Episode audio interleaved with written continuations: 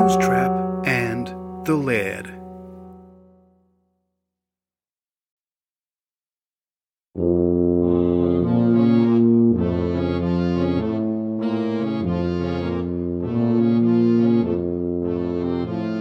As a young man, he took the cliche trip to Paris to find himself, to find Paris, to be lost somewhere different.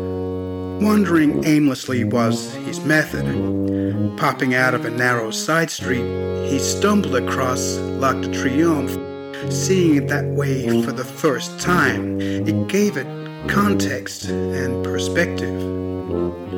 The next day, he tried eating his steak frites at an outdoor cafe table where he could see the Tour Eiffel between buildings through the budding spring trees.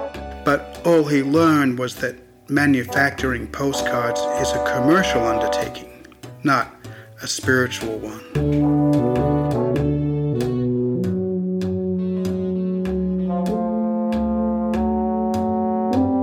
The day he accidentally found Paris was in late May. A news story about the anniversary of the evacuation of Dunkirk had him confused. Why was the French pronunciation of Dunkirk not Dunkirk? He was never going to learn to speak that language. Later in the day, he lined up outside a tabac, trying to listen in on the other customers as they ordered their cigarettes.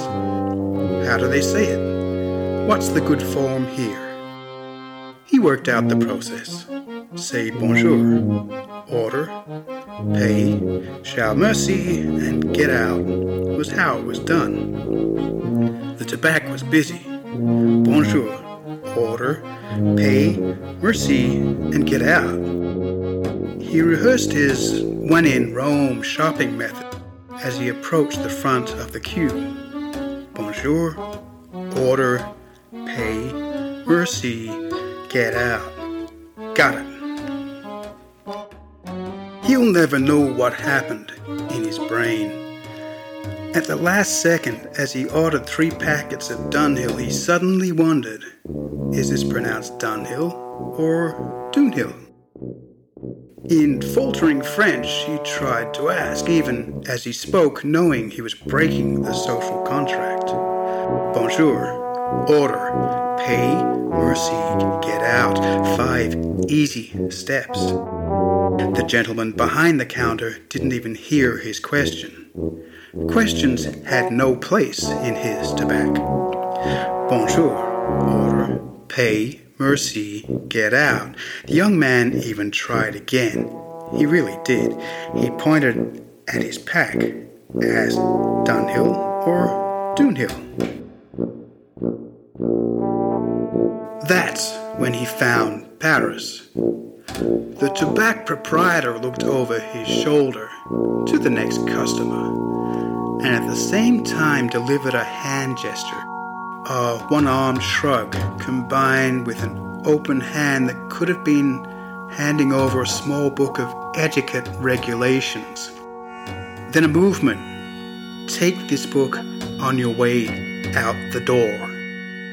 The hint was taken, the young man left then came back, picked his cigarettes up off the counter, then left again. Milan Kundera, in his novel Immortality, suggested that some gestures are immortal. The people who perform those gestures, mortal and transitory. In that one immortal gesture, he was being told to fuck off. But it was more, it was a lecture a statement about culture and tradition and being in Rome but being in Paris. There were no hard feelings. The young man held no doubt that if he'd asked the same man the same question while standing beside him at the bar in a cafe, all would have been explained. Dunkirk was a French Flemish or Dutch name, so often pronounced Dun, not Dune. In his tabac, the social contract was simple. Bonjour, order, pay, merci, get out.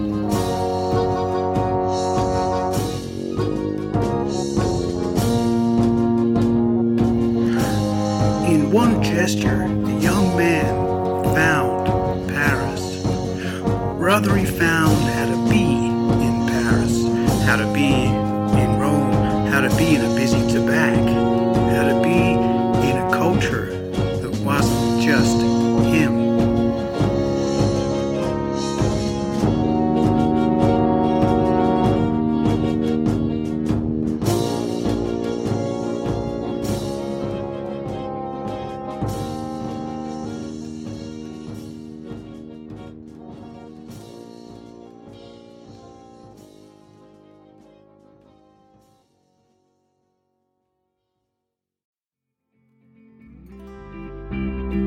Musetrap and the Laird is supported by some to keep it free for all.